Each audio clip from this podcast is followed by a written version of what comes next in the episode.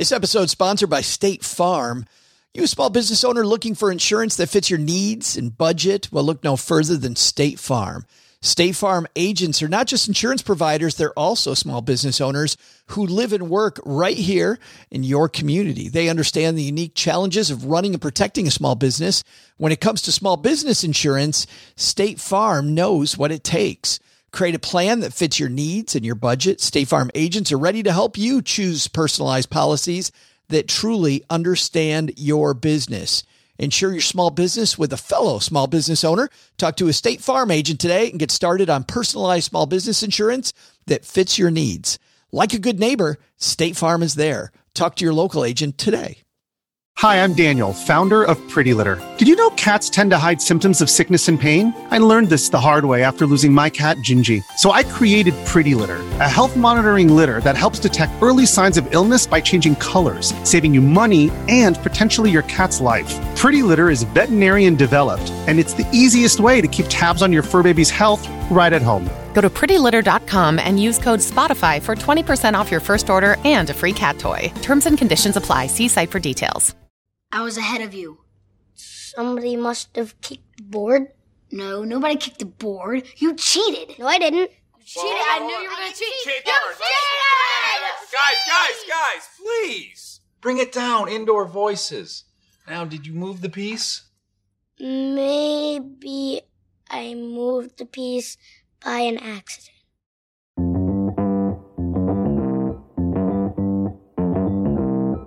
Live from Joe's mom's basement, it's the Stacking Benjamin Show.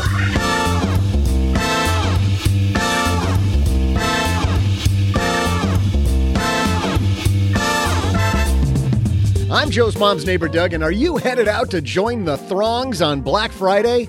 Good news, because it is keyboard and mouse, neither are we.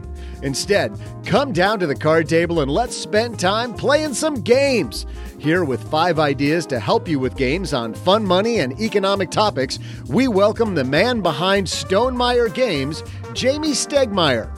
Jamey also will share five game ideas to play over the holidays so you don't waste your money.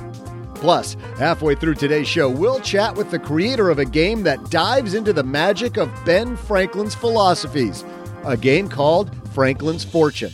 We welcome game designer Shane Newell. That's right, it's all board games today.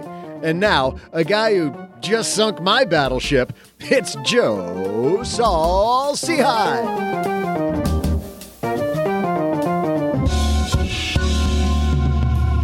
Happy holiday weekend to all of you if you're in the United States, or happy Friday if you're not. It's still almost the weekend. I am Joe Sehy, Average Joe Money on Twitter, here in the basement all by myself this Friday because this is the day when our whole team has the day off, except me. And I'm here for one reason, and that is because it's board game day. While the most of the world goes out shopping, celebrating Black Friday the way we celebrate it in the basement is we have a bunch of board games that we play. So every year we made this a tradition. We used to have regular shows and figured out that on this day, it's a great day to have a theme show. And I know that there's a lot of you that wait as much for this episode as I do. Amanda, we have a very special one for you today. Not only do we have a phenomenal guest, one of the luminaries of the board game industry. And believe it or not, for those of you that don't know this, there is a board game industry, but we also have a fantastic game designer. And my game group, the people I play games with, they love this game. I mean, we don't like this game. We really, really love this game. So we're going to talk to Shane Newell, who created a game called Franklin's Fortune. But before that and after that, Jamey Stegmaier is his name. He created one of my favorite board games called Viticulture. I have four games I call my favorite because I just can't choose between them. Viticulture is one of those where you own a winery. He also is the publisher because he owns a company called Stonemaier Games that publishes some fantastic games. And we'll talk about a few of those. And we'll also talk about Jamey transitioning into the world of board games, uh, left a full time job and went into board games and how he made that that switch for those of you looking to get off the uh, you know nine to five train working with somebody else. But we'll also talk to him about a few of his games and publishing some great games. And one of those phenomenal games, a game that won uh, some big awards. There's big awards every year in Germany for board games, which is kind of in the board gaming world. That's kind of the heart of board games. Uh, German board gaming culture is huge. And uh, a big winner, someone from here in the United States, I believe, created a game and Jamey publishes it called Wingspan. And if you haven't ever played Wingspan, you have a nature preserve and you're trying to get all these different birds. You're trying to attract birds to your nature preserve. And it's so fun, so entertaining as is viticulture. So he's got a couple great games that I love, but he's also going to talk about a lot of games. Two lists he's going to do for me. First list is going to be a list of games that are kind of an introduction to money. You know, this will be a little bit longer intro, but I have to tell you, if you're trying to give your kids educational board games, I actually kind of think that's a mistake because most educational board games, to me, when I've played them, and I've played a lot of board games, feel like the topic's just being kind of shoved down your throat. I'm not big on that. But what I am big on is games that kind of introduce you in a fun way to a topic so that when you see more about it later, you're introduced to it later in a more serious way. You're much more open to it. You're excited about it. You know some of the lingo. So, as an example, one of my favorite games that we won't talk about today, but we've talked about on past years of this episode with other board game luminaries, is a game called Power Grid.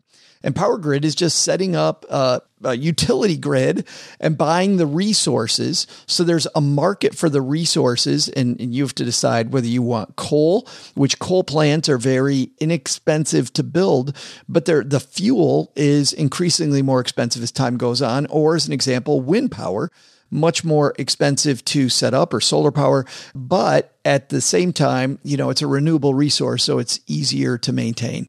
Uh, so which one's better? Do you have the cash, the incredible, huge amount of cash more to build some of these uh, more advanced technologies? And and so this game doesn't teach you anything about power grids, but there is an economic engine. There's a flow to buying and selling. You're doing things based on what other people do or don't do.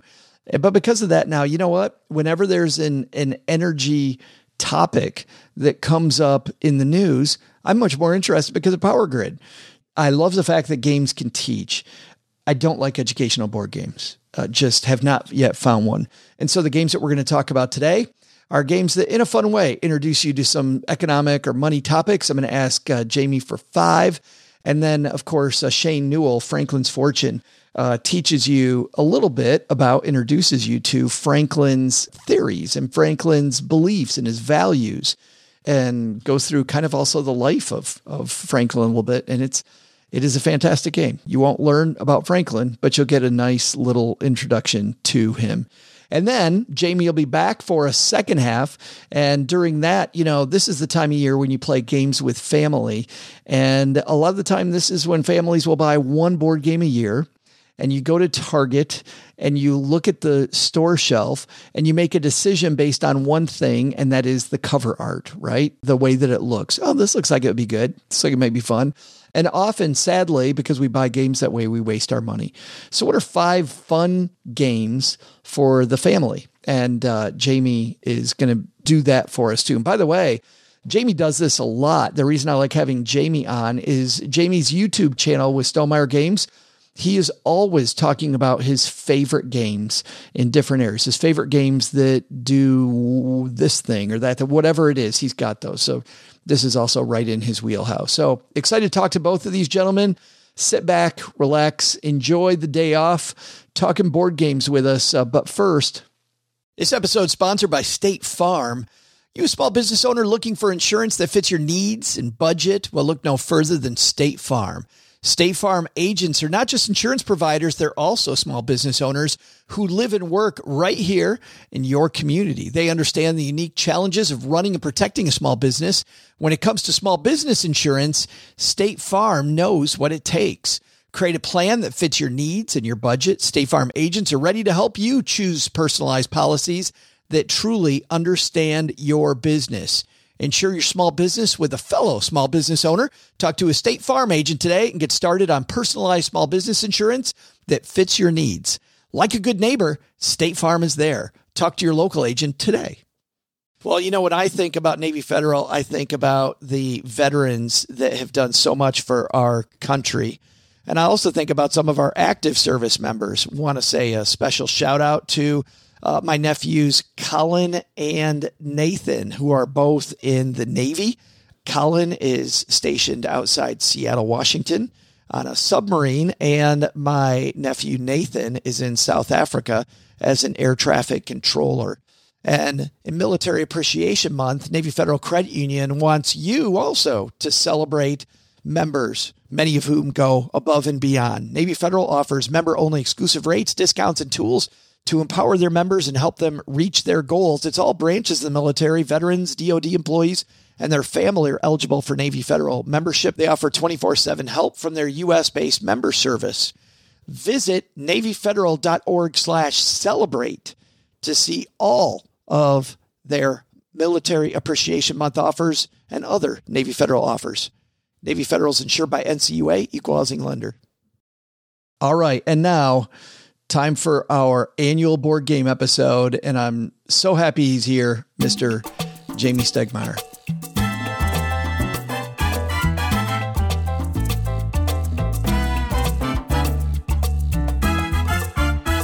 And on his way down here to the basement, my new friend, actually a guy that I've known forever because one of his games is my favorite game, Mr. Jamey Stegmaier's here. How are you? I'm great. Thank you so much for inviting me down to to the basement today. I'm well, happy I'm, to talk with you. And the basement's the perfect place for board game night, isn't it? it is. Absolutely. It is. Yeah. Yes. And this this table's seen some board games, my friend. Uh, we haven't flipped a table yet, but we're not that kind of board game people. And and I get the feeling watching your YouTube videos. And by the way, we'll link to everything we talk about. We're going to talk about a lot of links. We're going to link to everything we talk about with Jamey on our show notes page at stackingbenjamins.com. But just based on your awesome YouTube videos, Jamey, that I've seen, you're not that type of player either. I mean, it, it sounds like you guys have a lot of fun. You kind of play play hard, but then laugh about it. Yeah, I like to. I mean, I host a weekly game night, and I go to other people's game nights. And I, when I play a game, I want to make sure that everyone's having a good time, including myself, but especially the other people at the table. I often find that when people are brand new to board games, they're all super competitive, and then they realize that as a group of people, I can't speak for all board gamers, but I feel like most board gamers I play with were like, "Oh, okay, that that was four minutes ago. I didn't even remember who won." Right. Yeah. I mean, ultimately, it's it's cardboard, it's wood, it's plastic. You can have fun with it and then put it away and, and for, forget those there's things that happen during the game. Yeah. You've made this transition from where I sit, a guy that also has board game night with my friends about once a week, to being in the industry. What propelled you from being a board game fan to creating and being behind some awesome games like Viticulture, Scythe, and really the big one, which I also want to talk about, Wingspan? Well, my, my company, Stonemaier Games, didn't exist 10 years ago, but uh, Kickstarter became a thing around, I think 2009, I think was when it started to take off a little bit. And I started to see 2009, 2010, I started to see board game projects on Kickstarter. And I was fascinated by Kickstarter. And I was also a hobby gamer at that point. I designed some games just for fun. And I thought, you know, this is seems like a really, really neat platform to try to launch and create uh, a passion project, in this case, a game. And so for the first couple of years of the company, we started with one game and then we launched a few more, got up to a really big one with Scythe. And then after that, I decided I love this platform. I want to take all the things I've learned from it and I just want to run a company now. And so I've, I've kind of focused on not using Kickstarter, but still trying to bring games and bring joy to tabletops worldwide without that platform. This is something I didn't think that I'd ask you about, but a lot of people are looking for this change in their life, right? That they want the financial security to be able to move from a full time job that they maybe don't love into something that they're much more passionate about. Were you working someplace else and then had to make that decision that you were going to kind of jump off into board game land? I, I was I had a good secure full time job that I was pretty happy with at the time, and so I started the company. I, I designed the game. I ran this original Kickstarter while I still had this other full time job, and then over the many months with that game, and then our next game, Euphoria, essentially I, I, ended up having two full-time jobs which was not the intention there and so i asked my boss at the other job if i could go part-time and so i worked part-time at that job i kind of kept that security for oh, a little while nice. longer yeah yeah yeah and then I, eventually, around six months later, I ended up going full time for my company. That was in 2013. And I, I left that job behind. I love that idea of, you know, you're bootstrapping it, but keeping some uh, security while you're doing it. But I can't imagine that period of time when it's a full time job with Stonemaier and it's a full time job at the full time job. That's got to be hectic. And, and, and I think, I, I mean, I think you have a family also. At, at the time, I, I have a girlfriend now, but I, that was that was my focus. I was really, really just focused on that one job and then the other job at the same time. And I also think, and this is a little bit personal, so tell me how far you want to go with this, but the Yeah. health insurance. Everybody worries about, you know, you go on your own, Jamey, at your age, health insurance. How did you navigate that? Yeah, I'm 40 now. So this was, I was around 33. I bought a, a solo health insurance plan. I can't remember what the laws were back Yeah. then, but uh, yeah, I, that was a, definitely a major concern. And so I kind of at that point, when I decided to make the, the transition to working full time, I had saved up enough money that if things went terribly wrong after a year, um, I had enough money to last a year basically. If things went terribly wrong, I said to myself, I'll, I'll give this a try for a year. And after a year, I will do something else. I'll find a, you know, a real job again if I need to. But it worked out. That year worked out, and the next year was a little bit better, and so on. So I had a little bit of a cushion there, uh, Yes. in, in preparation for that step. Yeah, that's fantastic. And I think it's a good, uh, and I know you didn't mean it as advice for other people, but that is great advice for people. Make sure you got that cushion so you're able to do that. Yeah. I want to talk just a little bit more about the company eh, before we dive into my favorite part and your favorite part, probably talking just about games. But later on the company, early on, you're designing games and the mm-hmm. games are selling well. You can feel the love, by the way. I'm going to brag about you a little bit, Jamey, as a fan of your games. Your games, you can really feel the love of the games because they're definitely not the cheapest games out there. They are made with a bunch of love, which means they're going to be a little more expensive. But because of that, the games the games look beautiful, the rules play beautiful, and um, man, it just feels like there's a different game for anybody. But I don't want to ask you about that. I want to ask you about the second part of your company when now you are a publisher and you're working with other designers.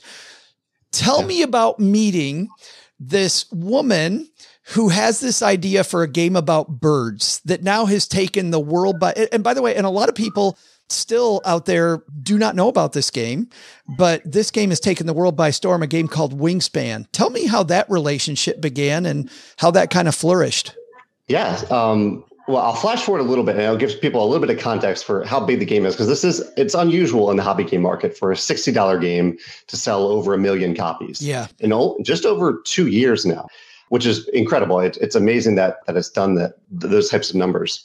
But it started back at a convention uh, called Gen Con that I, I'm guessing you're familiar with. Yes. That some of your listeners might have heard. It's a big gaming convention in, in Indianapolis. And Elizabeth reached out to me before the convention and said, you know, I, I'm working on this game. I'd like to, to show it to you to see if you'd be interested in publishing it. At the time, it was called Bring in the Birds.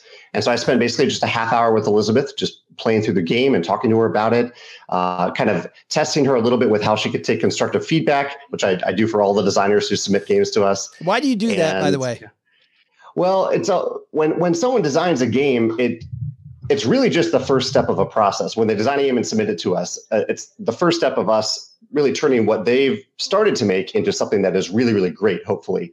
And so I need to make sure that I uh, that the designers are people that are willing to work with me and willing to say yes to some of my feedback and say no to some of my feedback. I want both of it. I don't want them to just say yes to everything because they're going to be right sometimes and I'm probably going to be right sometimes. so you're previewing the partnership I'm previewing. Yeah, that's a good, good way Yeah. of putting it. Exactly. okay And we're also previewing the game. And so in this case, I was amazed by how well Elizabeth married the theme of each individual bird that she had selected with the mechanisms that she applied to those bird cards, which is not an easy thing to do to design 100 different cards that each feel unique and thematic. I was just enamored from day one. Even though the game changed a lot after that, from the way that I, she ended up fully designing it, the way I helped develop it. But from from day one, I was like, "This is this is something special. I, I, I want to be a part of this." she seems like just the interviews i've seen with her elizabeth just seems like somebody that would be a great partner to work with She's incredible. Yeah, she's. I, I really don't have many expectations from designers from a kind of a marketing standpoint. That's my job. But Elizabeth is an amazing advocate for many things, including Wingspan. So it's been it's been great to see her do all these interviews and chats with people. Which it, that's not her job, but she does a wonderful job with them. We played for everybody listening. We played Wingspan with many friends of ours that don't play a lot of board games. And because the theme is so different than what they expect, and it mm-hmm. really, even though as we explain the game, it seems like it might be a little bit of a rough go for somebody, it ends up being fairly intuitive and really fun. And to your point, like if you've got geese, it feels like I've mm-hmm. got geese on the board versus these little Yeah. birds that kind of f- flit around everywhere. It feels like I've uh-huh. got these different types of birds with these characteristics. I can't tell you the number of times people have left and texted me later going, what's the name of that game? Cause I want to buy it. so it's, it's so great. Yeah. Uh, uh, okay. So we talked about you. We talked about the company a little bit. Let's talk about mm-hmm. board games. You were nice enough to make us two lists of games. The first list is a list of games that maybe don't teach people about money, but they're an introduction into economic engines, into money topics. Just starts the conversation going where it makes people a little bit more excited about this financial stuff going on. Uh, how much do you like those economic games and economic engine games? I, I enjoy quite a few of them. I would say they're up there in my maybe my top five, top six genres of games. Mostly because I like Top five out of five? top five out of five. Yeah, I I like the the low stakes nature of board games in general, but I like when you get to have this create this element of creative problem solving involving something that's very tangible, money, which we deal with every day in real life, but in board games where there's no real stakes there. You know, you Yeah. walk away after an hour and you haven't actually lost a million dollars, Yeah. Eh, but in the game you can put that at risk. Yeah. So yeah, I enjoy that a lot. All right, let's dive into them. What do you are we gonna do these David Letterman style? Maybe five, four, three, two, one? Sure, sure. All right. Yeah. Your number five games about uh, money. I indulge myself a little bit for each of these lists. At number five, I put a Stonemaier game on the list. So I put Viticulture at number five. This is a, a game, a Stonemaier game. This is the first game that I designed, and it's about running a vineyard. And there's a very strong sense of order of operations to it. And it's tied to the money that you're earning throughout the game, where you, if you want to grow a certain type of grape, you need to have a certain type of uh, trellis so that you can grow that grape. And then you need to harvest the grapes from that vine, turn those grapes into wine, and then find the right, right wine order to sell that wine.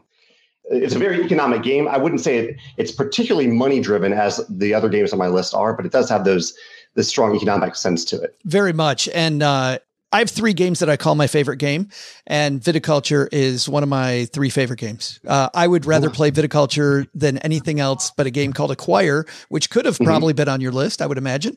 Yeah. And then a third game called Big City, I really like.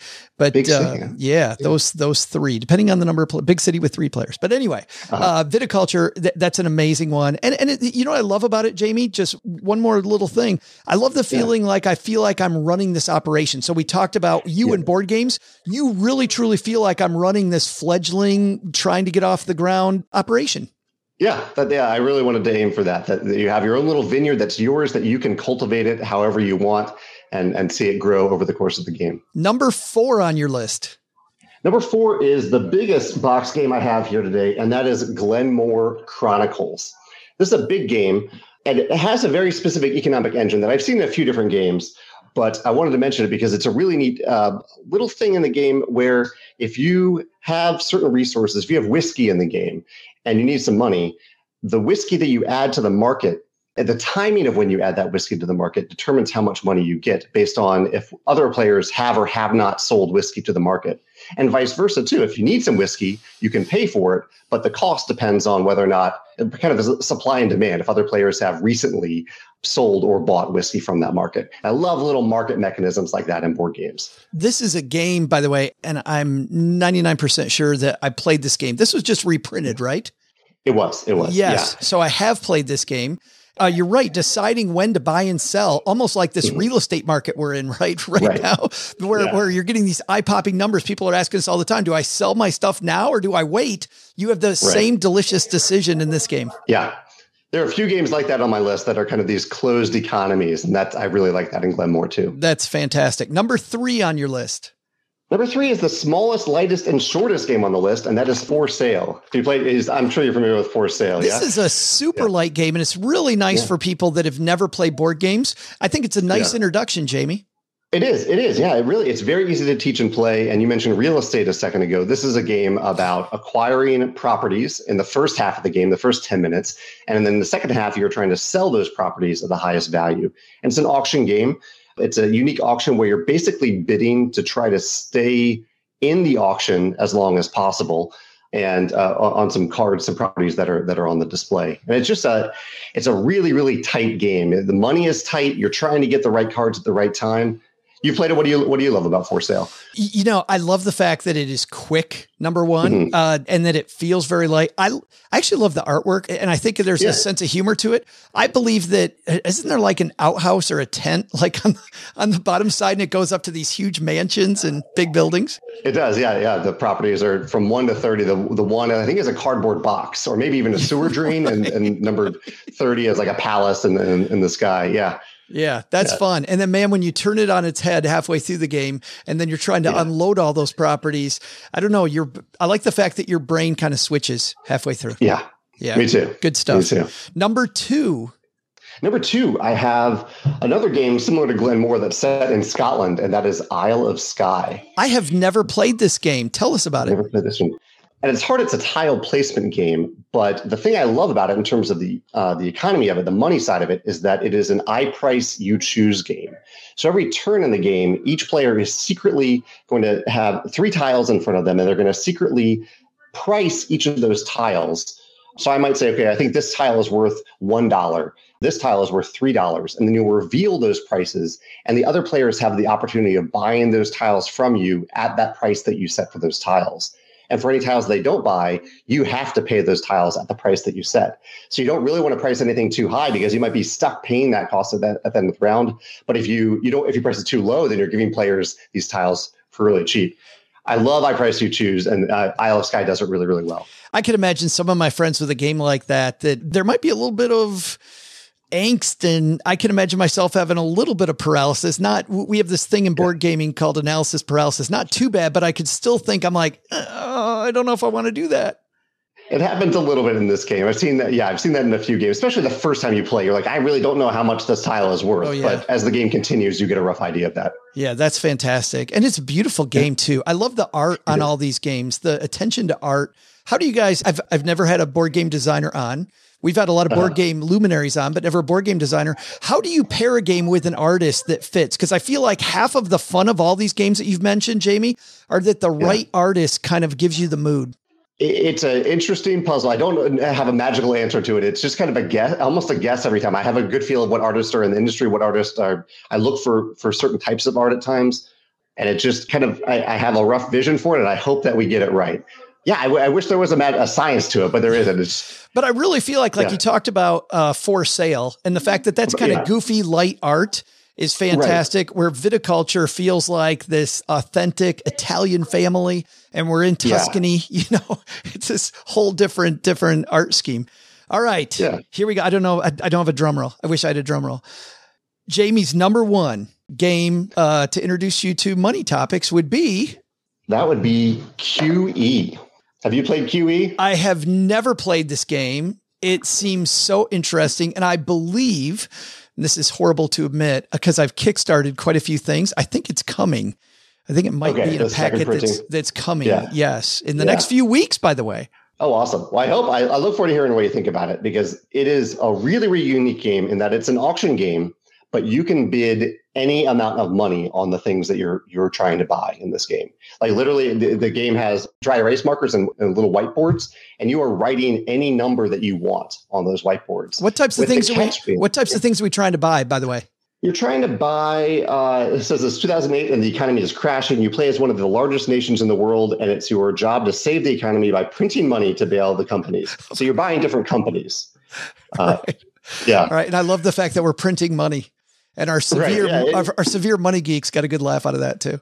Exactly. Yeah, you're, you're printing money. You're writing down any number you want. And the catch in the game is that at the end of the game, even if you've acquired all these points from these companies that you've acquired, if you've spent more money than the other players, than any other player, you can't win. You are not allowed to win the game. And so you could write down a billion dollars on your very first auction, and someone else maybe but bids five dollars. And so they've only uh, attempted to spend five dollars. You spent a billion, and it actually completely changes the economy of the game from then on. Like you may not have lost the game then because you've kind of ch- you've shifted the economy of the game. The next player who bid might say, okay, well, I, I can safely bid 500 million now because I'm not going to have spent the most this game. It's just really, really interesting to give that flexibility to players of, of bidding any amount. Well, and I'm just imagining then, and I'm imagining this is probably why it was number one on your list. You're not just playing the game, you're playing the other players. Like you're really playing the other yes. players. Absolutely. Yeah. Throughout every moment of the game, you're playing the other players. I can't wait. That sounds fantastic. Yeah. We're going to pause our interview with Jamey right there because we've got uh, Doug hanging out here. Doug, I, everybody, I said everybody had the day off.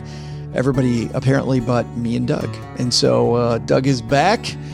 You're looking good, man. All right, let's uh, let's do some board game themed trivia. How about that?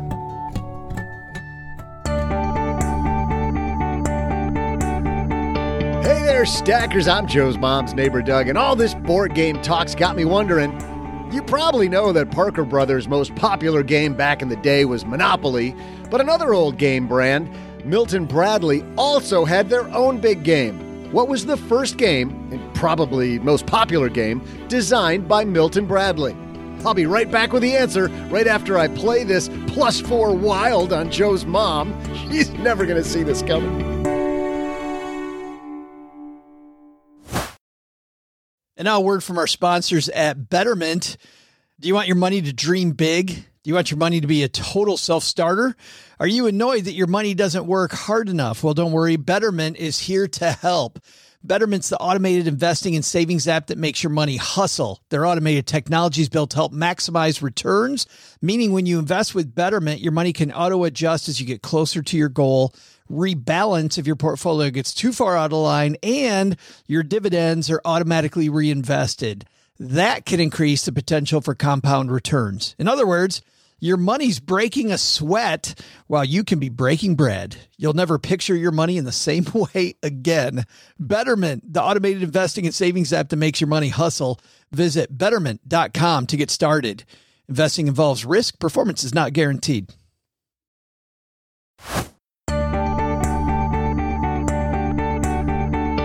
Hey there, stackers. I'm noted Monopoly champion and Catan wood for sheep lover, Joe's mom's neighbor Doug.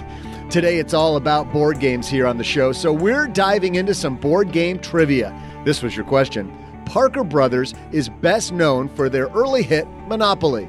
But what was the first and most popular game created by their longtime rival, Milton Bradley? In 1860, Milton Bradley released a game with a spinner rather than dice because dice were considered too closely related to gambling. In the game, people experienced events from the cradle to the grave, deciding whether to buy insurances, go to college, or start a family. Gee, that sounds fun. Originally, it was called the Checkered Game of Life, which was shortened to Life. Did you get it right? Go ahead, three spaces. Get it wrong? Looks like you're stuck in trivia detention. Lose a turn. Either way, I have good news. It's time to hear about a game focusing on ideas near to our hearts here because it's all about Ben Franklin. Here with details on his game, Franklin's Fortune, here comes Shane Newell. And here he comes down the stairs to the basement. My new friend Shane Newell, who, by the way, is a guy I should have known a lot earlier than I actually met him because Shane has this game that we're going to talk about that's phenomenal. How are you, man? I'm doing well. Thanks for having me on the show, Joe. Well, I'm so happy you could be here with us. And when our mutual friend uh, Rob said, "Hey, my friend, my friend Shane's got this game," I thought, "Oh, great! Another game that is a quote educational game, which I hate educational games. I want to just have some fun." I said, yeah, okay. But then he said, he said, no, no, no, it's a Ben Franklin game. I'm like, okay, now you got me interested. and then I asked you if, hey, if we could play a copy and maybe we'd do the show. I, I then got the copy of the game from you and oh my God, we played it at board game night. My wife and I played it. We've had so much damn fun with this game. And the good news is I do learn something, but I don't feel like it's been shoved down my throat. So, which brings me, I'm going to quit doing accolades and I'm actually going to ask you a question, Shane, which is you've been playing board games for a long time because this is built like a game, like a master game designer builds, builds a game. Well, the first advice I got was from someone who has developed a lot of games, and they said you have to play a lot of games to develop a game. So I took on that uh, approach and started playing lots of board games with my adult young children, and we had a great time doing it. Of course, I think board game night is one of you know, everyone's favorite night. Uh, and and around holidays, we started playing, and the more and more I played, the more and more I thought about wouldn't it be great to find a way for really good, valuable things to come out of this gameplay? That we would be able to apply it to real life and that they would drive home that night and think, gee, I wonder if I tried different ways in approaching something that I'd get those kind of results. So it turned into a mission and it was a lot of fun doing it. Were there some favorite games you played along the way that kind of influenced this game? Yes, certainly. Uh, I think the, the staple for many people is Settlers of Catan. Yeah. We enjoyed playing that immensely. And then the different variations that come about it. We played uh, a little bit of Dominion. We played Ascension now today's we, we, we love playing the uh, Codenames. Oh yeah, uh, yeah, yeah. That is yeah, a the, fun holiday game. It is, yeah. So uh, there's always new ones being introduced. I'm slightly reluctant when they first get uh, like Scythe was a game. I said, oh, that's too complicated. I don't want to do that one. Once I started playing, I really got hooked to it like any kind of game, you start off, it sounds very complex in the beginning. That game, by the way, that you brought up Scythe, and we lost 90% of our audience because they don't know what Scythe is, but I'll tell everybody Scythe is a complicated game. However, my game night guys, I like Scythe. I think it's a fine game. I can't get them to stop playing it. It's the, the, every game night they're like, let's play Scythe again. I'm like, oh God, no. And it's not that I hate Scythe. It's that there's other games to play, but that game, that game's got a lot going on. Yes, it does. But once you start, as you know, you start to play board games, you start to learn mechanics and you're able to transfer those skills from game to game. So your ability to learn games uh, is, is much shorter, I find, as the more games you play. And certainly deck builders are like that. So tell me about your relationship with Ben Franklin, because there's a lot of love about Ben Franklin's philosophy built into Franklin's fortune. How did you first uh, decide that this was going to be the theme of the game and the idea for the game? Well, I started the journal when I was very young, uh, and one of the first things I remember reading in that journal when I when I found it again was that I wanted to to model Benjamin Franklin and the, the, approach of being, you know, healthy, wealthy, and wise. Because we all know we can achieve in one particular area fairly easy. The challenge is, can you do it in multiple areas? Can you really be a really good person? Can you feel good about your virtues and your strengths, and then still be able to take care of your health and then, of course, can you earn the kind of income that you'd like to earn? So that approach to me, and you know, Franklin did did them all. Even though he, some people might think he's rather robust, he lived into his 80s, and at that time period, that was a man who was quite healthy. That's a so long, I always long, long enjoy, enjoyed his writings. I thought that the way he inserted wit and fun and humor into his work was just an approach that made learning a lot of fun. You start off the game, players start off the game with just a few cards just to give people an idea of how this game plays. You start off with just a few cards and most of your hand is just this energy that you have, this ability that right now at the beginning, you're a young person, but like a young Ben Franklin and you're a tradesman. So you've got this ability to go work as a tradesman, but you've no education. You've no experience and you're going to build those up. How did you begin as a tradesman? Just kind of following Franklin's career? Yes, exactly. He was a printer, worked in his, his brother's print shop in Boston before he moved to Philadelphia and started his own print shop. Again, I love that approach that he had. And as we all know, when you work in the beginning, it's a, often an exchange of your time for money. It's, it's laboring for fee. And, uh, over time, we learn how to better make money. And my different occupations, uh, which was a big you know, part of the game for me, was to show those different models of making income. So you have work for labor, work for profit. And then the final step, if you can reach that, is to have money to work for you. As you know, when that happens, compounding interest, one of Franklin's favorite uh, philosophies, plays into the game. But when to do those is all up to you to decide what is most important to start. Well, and I like that. There's three different, there's multiple streams of income. And we talk here on the show all the time about having multiple streams of income. So you, you actually can invest some of this energy that you have, I guess, in the form of cards. You invest these cards into becoming either an investor or, um, what's the other one? It's the uh, proprietor. Uh, yeah, or a proprietor or the tradesman, and you can get educated as well. You can spend money or spend resources on getting yourself educated, and education also brings more money. But what's interesting that I thought, Shane, education's not free. You actually have to you have to pay some money to get educated. Yes, and that's why I had to develop two forms of knowledge. One was experience and one was education you know that education can be attached to any one of the occupations, but it isn't transferable, unlike experience, because we know that certain skills through experiencing learning things, uh, they are truly transferable.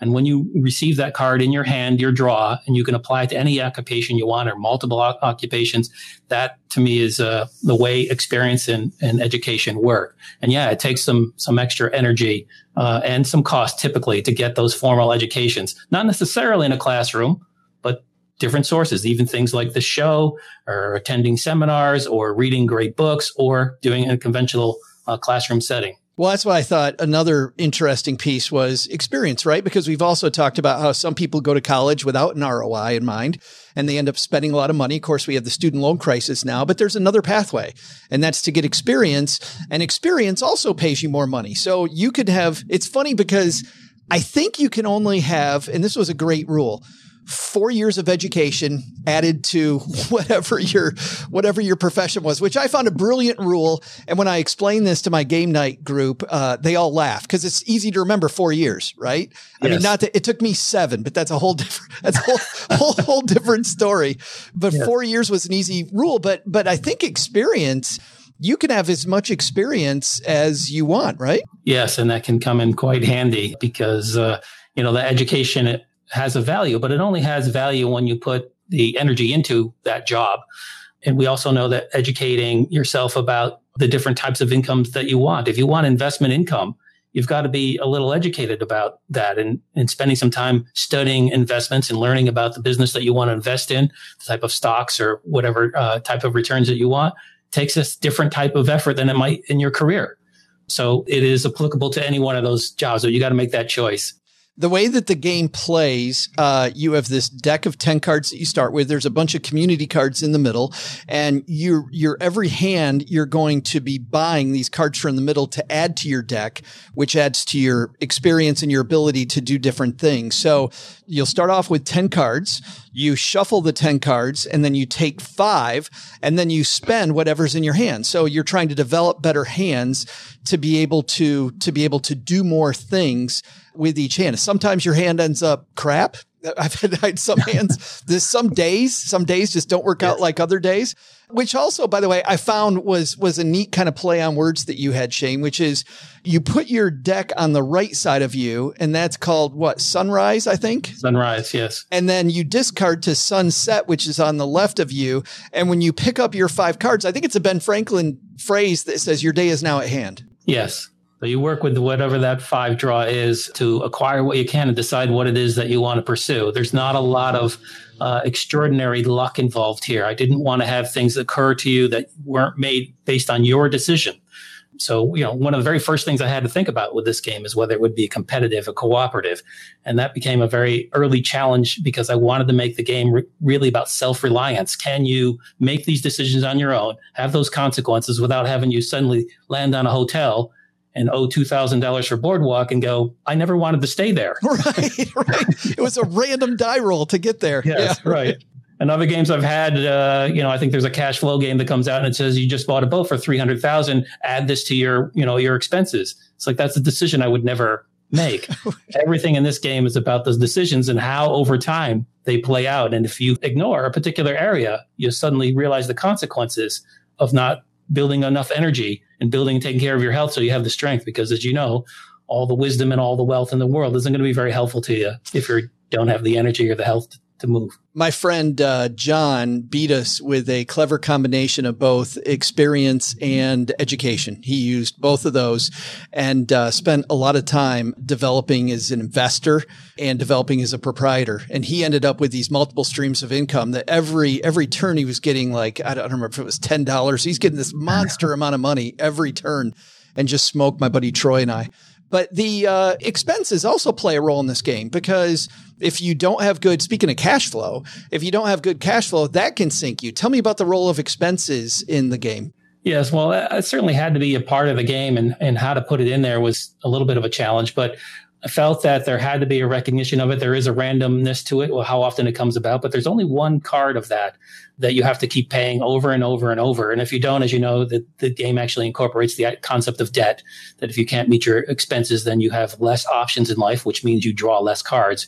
And that's the consequence of that. But as you know, and I think maybe we'll talk about it, is the unique application of luxuries because that's, that's exactly where I wanted to go next yeah, that was, uh, I, I kept on struggling with that. How can I incorporate the idea in a game that you would have luxuries because we're all going to opt out of them? Why, why have anything that's going to, to cost you more money? But the idea of luxuries for us, I think we, we want to look at them as though that they motivate us, that they find a way to, you know, drive us further to do things. And to me, that would be increasing your energy or your ability to draw additional cards. And that's the only way you can draw additional cards in this game by by a selection of a card that you would buy and have. So buying luxuries too early is a catastrophe. I don't know if you tried it to get those additional cards, but it's a mess. Buying them at the right time is a brilliant strategy to allow you to have a larger life, more energy. You're, you know, enthusiastic about what you're doing, how things are turning out, and you can afford them. But early on in the game, it's not the case. I'll tell you, I got, I won the game against Cheryl by buying a bunch of luxuries after I had good cash flow but I lost the game because uh, against Troy and John because of the fact that I bought luxuries too soon and I ended up sinking myself, which really you get sunk for two hands really for with luxuries or maybe more. But for me, that loss of a hand and then the recovery hand to try to get it out of my hand and get, get my bills paid so that I could continue, I think, uh, sunk me and made John win the game but it was interesting. I really liked it. I like the fact that, you know, you think about some luxuries too, and how luxuries do provide opportunity about, you know, whether we want to think this or not. In some roles, I think of like, I've always thought that like for real estate professionals, people are love a nice looking car if you sell real estate. Like for me, I drive a car that costs me next to nothing because nobody's ever going to ride in my car but me. So why spend money on it? But if it's part right. of my career, Shane, well, then spending money on that luxury of a really nice car to take people around on, it, it says you're quote successful and it can also improve things for you as well. So there's not just the, the upside for you, but luxuries when deployed well, I think can help your career. Yes, I agree. Uh, it all depends on which ones they are, and you have to ask yourself those very difficult questions and whether they improve, you know, your visibility, uh, what you invest in, and those type of things. Uh, it can work. How many people can play the game? Um, the game is only designed for up to four people. You can play solitaire. We've tried larger games. They just they can be done if you wanted to combine two games together and modify the card draws. But gameplay is just a little too slow. We found people. We, we tried it with up to ten players, and as you, you can imagine how many times we played this game in, in right. test play. They say generally it takes about a thousand plays to get the game really, whether it can be broken or not. So we played it an awful lot and we found four to be the optimum. Well, you can feel the love. And I like the fact that number one, it played well with two.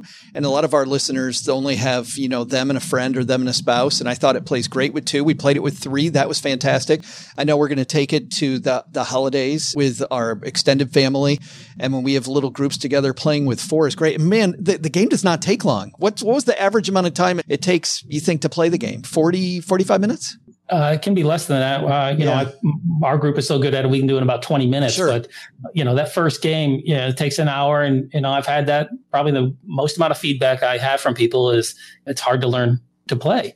But, you know, like anything else, any game, you got to take a few minutes to read the rules and go through it and try the te- play. I put together a video that's on YouTube that, that walks you through it. But if you're willing to invest that few minutes to watch the video or to read the instructions and test play, after one game, you've got it figured out, and, and then yeah. you can really start having some fun. And I would think if you've played a game, there's a type of game called deck builders. If you played Dominion or Ascension, you mentioned, uh, this game will be second nature to you. It'll have a few yeah. different moving parts, but it'll be second nature. If you haven't, I would strongly encourage you to watch the video because it's going to take something that in the rule book I think, and the rules are very well laid out, but I think it's going to take this thing that's very foreign and make it much, much easier. So we'll link to the YouTube video on our show notes page. And plus, I think they're, Shane, people can get a feel for it too, you know, as they're deciding if this is the game for them. But I think for money nerds, it's fantastic. I want to read this card because I found this card to be hilarious. I, and I know it's not meant to be hilarious, but it was, it was so great. I actually read this with my friends uh, before we played because in the box you have a declaration by an assembly of friends. When in the course of fun events, fun events, by the way, is in capitals, it becomes necessary for friends in capitals to expand the bonds which have connected them to one another. A decent respect to the opinions of mutual friends requires that they play board games, which impel them to succeed in caps in real life in caps. We hold these truths to be self evident that all friends have certain unalienable pursuits, that among them are health, wealth, and wisdom. That to secure these pursuits, friends play Franklin's fortune, deriving great happiness from the consent to play often. I know that every card that you print costs money. Tell me about creating this card and putting that in the game. Well, I have a habit of reciting the Declaration of Independence every 4th of July. And, uh, you know, from that memory, I just started to think about revising those words and doing a slight parody about Franklin's fortune play and the fun of gameplay and, and the pursuits of health, wealth, and wisdom, rather than you know life, liberty, and the pursuit of happiness. So uh, it was a lot of fun to write it, and even the capital letters are similar to the capital letters yeah. that were used in the printing of the Declaration of Independence. And it turned out that because a certain amount of cards are printed on a on a large paper, there's always a chance to have some extra cards, and they use them for promotional materials or or whatever. So the manufacturer calls me and said well, it just happened to land on a, on a one. So you have nine cards that you have to come up with. And, he, and we were at production time. I said, I can't come up with like nine different ideas on just to have random extra promotional cards. He said, well, a lot of people just print one and they can hand them to their friends. And that triggered the idea. I said, all right, I'll do them all the same, something they can hand out to their friends. Came up with that thing in about a day and sent it over to them. I love that story. I thought it was brilliant. We'll have a link to Franklin's Fortune. I know you can get it on Amazon. Uh, you and I are talking right now about maybe us listing it at stackingbenjamins.com. We'll have more for the Stacker family on that later uh, if we're able to do that. But you can definitely buy this uh, Amazon and, and on your website, by the way. You can also buy it yeah. directly from you. Yes, we send it out uh, uh, with uh, free shipping, and the price also uh, rather appropriate is seventeen dollars and seventy six cents. So ah. seventeen seventy six. the game will be at your doorstep with no shipping. Just in time for the holidays, and great gift yes. for the money nerds in your family. Shane, thanks for hanging out and talking about my favorite topic, Ben Franklin, with me. Thank you, Joe. It's been a pleasure. We will link to Franklin's Fortune on our show notes page at uh, stackingbenjamins.com. One more thing here for uh, Black Friday before we get into the second half with Jamey Stegmaier. I am pleased to announce that we are changing up the game and we have made our newsletter even better. You know, if you get our newsletter, you know how much joy uh, Brooke and I put into it. This is one of the few money newsletters that you will get that is created by two former financial planners, Brooke Miller and myself. And Brooke takes the bones of what we talk about on the show and she rounds it out with a ton, not a few, but a ton of different resources and commentary. So even if you missed the episode, well, two things. Number one is if you missed the episode, it doesn't matter. It stands on its own. It's not a guide to the show like we originally had it. It is now a standalone deeper dive. And for that reason, we're also doing a reboot, which I'm going to talk about here in a second. But also, if you do listen to the show, it is going to mirror the show, but it's not the same thing. It's not a one or the other. We tried very much to make it additional ideas that are based on the ideas that we talk about on the podcast, but to also be a completely different resource. So we're super happy. Uh, we also realize that we have so many things around the word stack. And with the new book coming up, Stacked, we now have Stacked, the Stacker, the Stack, which is our live event we do three times a year on YouTube. All these things that refer to stack. This is really, this really isn't that. We need something more descriptive and it's called the 201. And now we're rebranding the 201. And also the 201 comes with a new reward program. So as you make yourself smarter about money reading the 201, we're going to reward you with swag and opportunities discounts on courses. We got a big course we're going to launch next June, all kinds of opportunities. But the biggest opportunity is that you're going to make yourself smarter by reading the 201. And so we're super excited about it. Brooke has worked very hard on leading this charge. Uh, Gertrude and I also involved in this planning. And uh, it is truly the 201 is becoming the center clubhouse of everything that we do. So the way to get it if you're on the stacker, you're automatically in, you're converted, and you'll start getting it on Monday as I record this. Man, we're hoping for Monday. There's a chance it won't come out Monday because it is coming in hot, but it's coming very, very soon, the 201. And if you want to check it out, head to stackingbenjamins.com slash the 201. Uh, and it's the n- numerals 201, or just put in slash 201. That will also get you there. Super excited about that. All right. For right now, what I'm really excited about is this conversation I'm having with Jamey Stegmaier about board games. And let's do the second half of this conversation, which is games to play with the family over the holidays. What game should you buy this holiday if you're going to buy a board game so you don't waste your money? Jamey's got you covered Here's me and Jamey back again. You were kind enough to make a second list for us. And a lot of mm-hmm. people listen to the show, Jamey, different than you and I. They will go to the aisle at Target, they'll go to Amazon, they'll go to Board Game Geek, they'll go these different places, and they will make a decision once a year on a board game eh, to play with the family. And you and I also know how many times that ends in a sad tragedy where they see some fantastic, speaking of artwork, they'll see some fantastic artwork and there's nothing under the hood. The game is absolutely awful. So let's save some people some money. If we're playing games in the holiday season and we're only buying one, you also made us a top five here of mm-hmm. games you think could be great family games. What's your number five? When I picked five slightly different categories here to hopefully match Awesome. with with everyone out there. So Cool. The first one again, I picked a Stonemaier game. I picked our 2021 release Red Rising. I have not Oh. played this either, and I can't wait. And I'm hearing all kinds of fun stuff about it.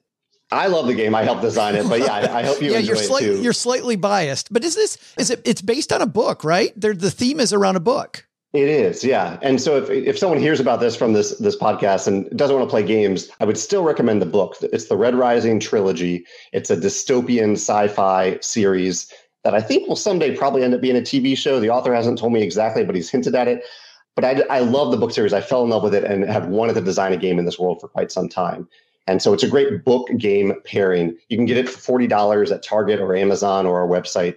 I have the collector's edition here. If you want like the fancy version, you can get that directly from us. But there's a very affordable version at, at Target or, or Amazon. So then you found yourself then reaching out to the author and asking Mhm. to license the game.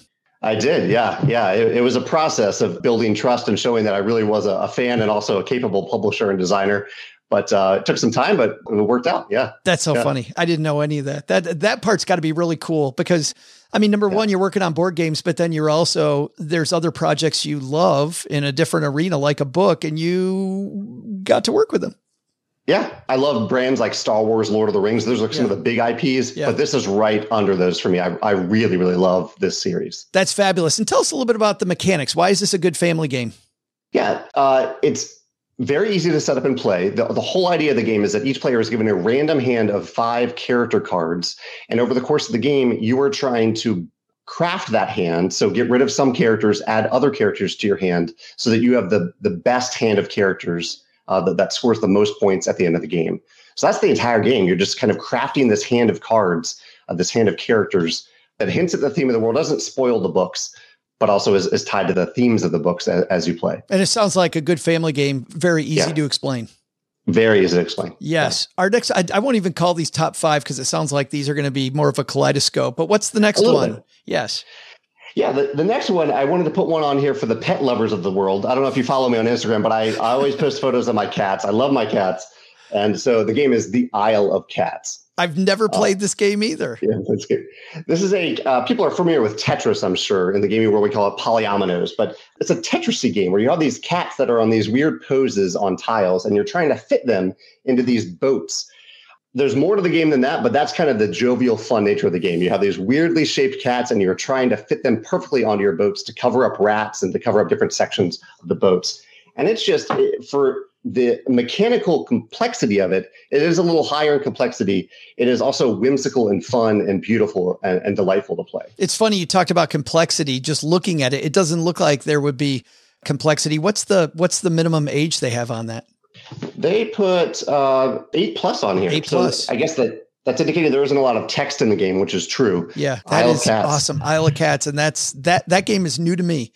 I have Yeah. never seen that game. Uh, our third one on the list. Third one. So I wanted to pick a game for people who uh, just want to play games with one other person, their, their partner, their spouse. Maybe there's a they have one kid who's really into gaming, and so I picked a two-player game, Seven Wonders Duel.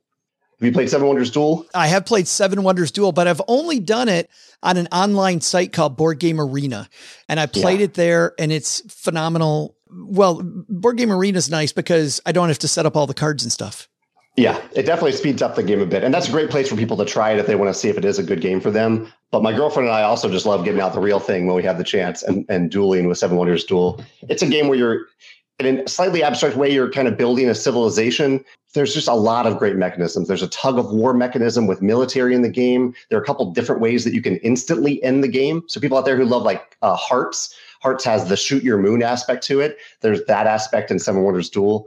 And it's just, uh, I, I, I love the game. It's just a really satisfying game to play. It is based on an award-winning game. Uh, a Seven Yeah. Wonders, I believe, won Game of the Year, the German Game of the Year award, I think. And It- and yeah. the thing that I like about Duel is that not just that tug of war, but it's also the there's the card that I want to take, and there's the Mm-hmm. card that I don't want you to have. Yeah. Yeah. And so, so I'm kind of sometimes not picking the best card for me. I'm making sure I get rid of the best card for you, which I also really very much enjoy. And that's a small box too. I mean, that is not an expensive game. It's a tiny box and it is a dueling game. So it's head to head with someone else, but it's a dueling game where you really feel more like you're building your own thing and trying to make that thing better than the other player rather than a lot of dueling games where you're maybe trying to attack them. There, there isn't a lot of attacking in this game. And now we mentioned viticulture early, great with Mm-hmm. uh, Cheryl and I, my spouse and I, we, we play viticulture all the time with just two. And it's a Mm-hmm. great back and forth game with two people. Are there other games that, that are on this list so far that we've already gone over, Jamey, that you think are decent with two people? Because I know we have a fair number of uh, listeners that might only have two people a lot of the time. Yeah, I, Isle of Cats is delightful at two. Viticulture, as you said, works at two. Seven Wonders Duel does. I would not recommend QE, the whimsical auction game, at Yeah, two. that I seems I like with more people, it would be much more fun.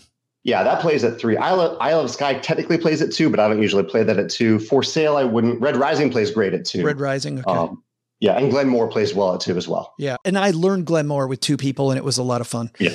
Next on uh fourth already, I think, on our list. Fourth, yeah. So the last two games on my list are cooperative.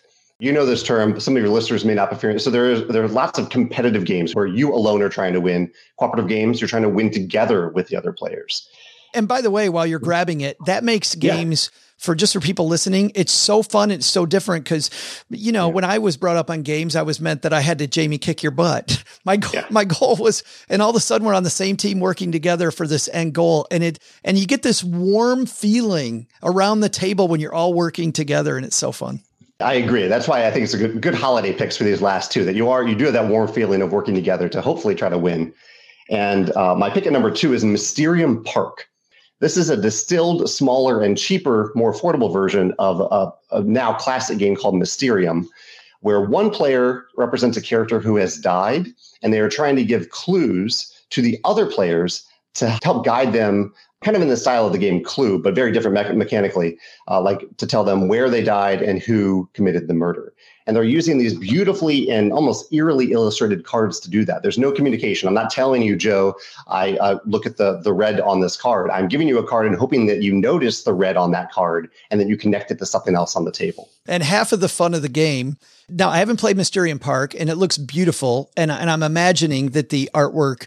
You said it's kind of eerie, but I think it's also probably really pretty. I would imagine It is. Yeah. The uh, uh, uh, the thing that drives me nuts is when I'm the ghost. Like a ghost, you can't communicate, as you mentioned, except through these visions you're giving people. They always miss the damn thing on the card that I want them to, to, to see, and they always see the wrong stuff that I totally didn't think about. They're like, "Oh, it must be this Yeah. thing," and you're and you want to scream at them, "No, no, no, no, no!"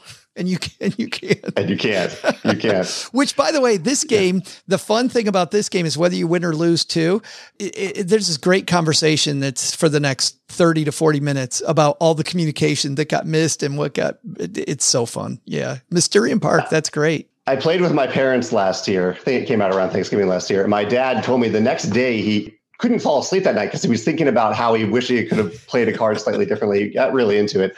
And this version, you've played the original, it sounds like. I There have, is a game yes. called Mysterium, Yes. which takes a while to set up. That's kind of the main knock on the game. I- This I game think is the- great. I think the up. appropriate word is it takes forever to set up. takes Mysterium. forever to set Yes. Yeah.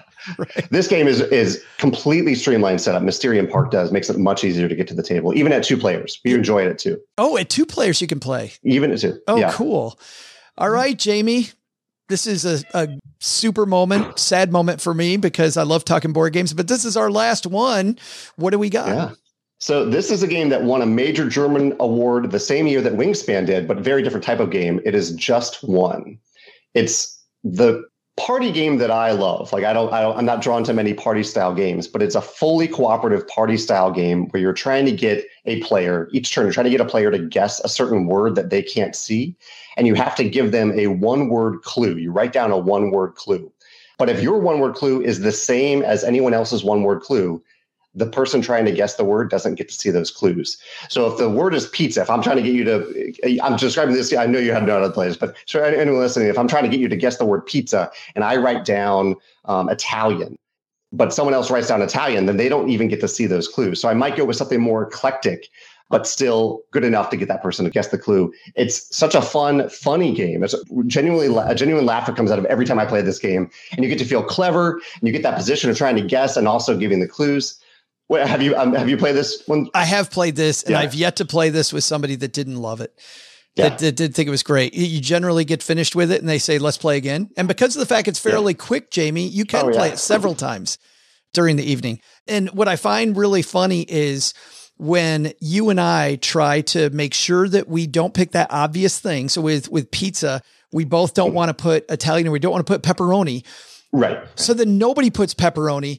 But then you'll have two people at the table that put the same obscure weird thing that, that right. nobody nobody thought. And that's where the that's where some of the fun comes in. And and by the way, another small box game and not expensive, like hours of entertainment and not expensive at all. Absolutely. Yeah. Fantastic. Jamey, thanks for spending time with us. By the way, if people want more from you, there's your YouTube channel, and I recommend they they check it out. And, and a great thing, Jamey, that I love about your YouTube channel, you don't spend a lot of time talking about Stonemaier games. You certainly do from time to time. But as somebody that just loves the hobby, as I think everybody can hear, you do these lists all the time uh, of Yeah. your top five or your top 10 games about X. Yeah, I love I love talking about games, and I love I love tabletop games in general, and I love the the conversations that emerge from them. So yeah, I talked about that on my YouTube channel, and I talk a lot about the things that I've learned about running a business on StonemaierGames.com. If people want to check that out as well. Yeah, and go to stonemaiergames.com and you'll also see all the love there. Yeah, I really do wish you liked what you did, Jamey. I feel bad you don't. It just seems it doesn't ooze that you like it at all. Jamey Stegmaier, thanks for hanging out in the basement with us, talking board games. I appreciate it. And happy holidays to you, my friend. Same to you. Thanks for your time.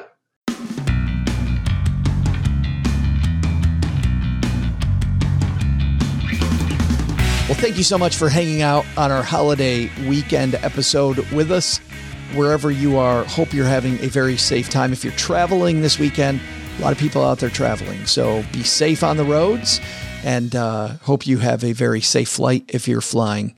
That's going to do it for me today from the basement. On Monday, a guy I've wanted to talk to for a long time. Ted Benna is a name you may not know, but I'll tell you, you know what he's done. Ted Benna created the 401k. So, you know how we talked with Robin Wigglesworth about the creation of the index fund? Two big things the index fund and the 401k probably influence a lot of the way many of you save, definitely influence the way that I save.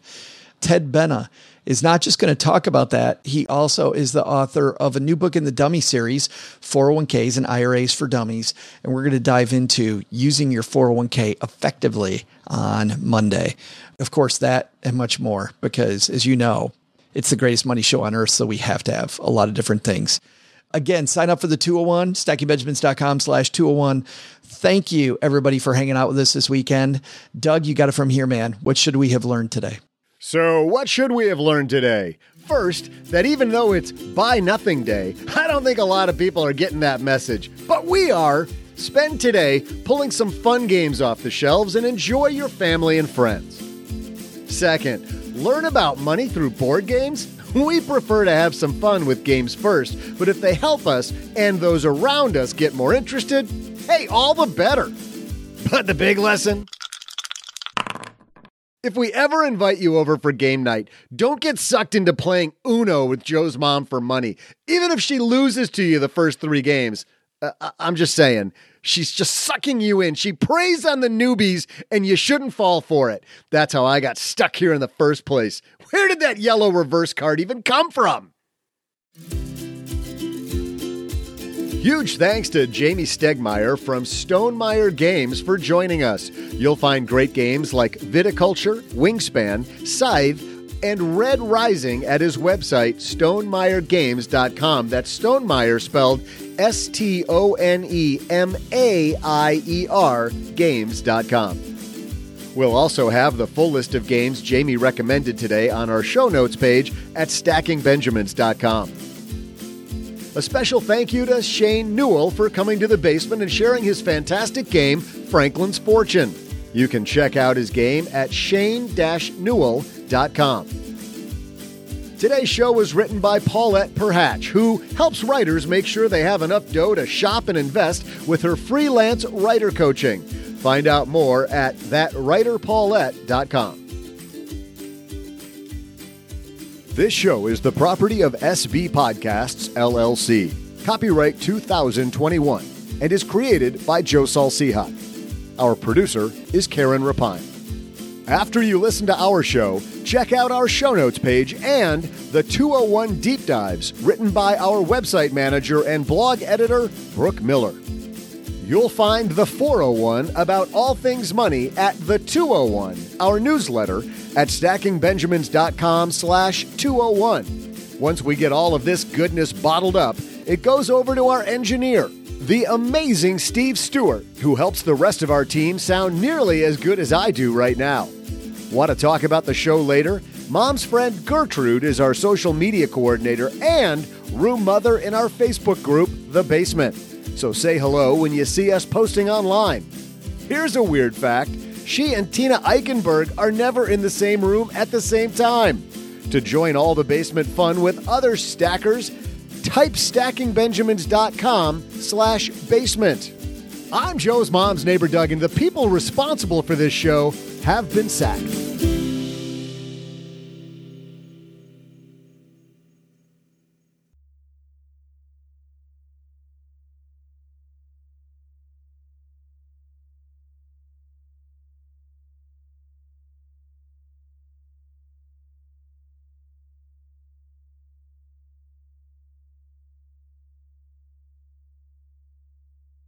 You're still here? It's over. Go home. Go. Go. Well, Stackers, the show might be over, but the celebrations are just beginning because it is Military Appreciation Month, and I want to celebrate people like my brother in law, Eric, who is such a giving person. Eric will do just anything for you. And as a Marine, you can see that his time in the military taught him to be a guy who gives to his community, gives to his family, and is always there when you need them. This Military Appreciation Month, Navy Federal Credit Union wants to celebrate members like Eric who go above and beyond. Navy Federal offers member only exclusive rates, discounts, and tools to empower their members and help them reach their goals. Navy Federal's employees are part of the community they serve. Many of them are military family members, reservists, or veterans, and all branches of the military, veterans, DoD employees, and their families are eligible for Navy Federal membership. In fact, there are so many resources on the Navy Federal website, resources like Best Cities After Service to help veterans transition to civilian life, and Best Careers for Military Spouses to support military families. Visit NavyFederal.org slash celebrate, and you'll see all of their Military Appreciation Month offers and other Navy Federal offers. Navy Federal is insured by NCUA, Equal Housing Lender.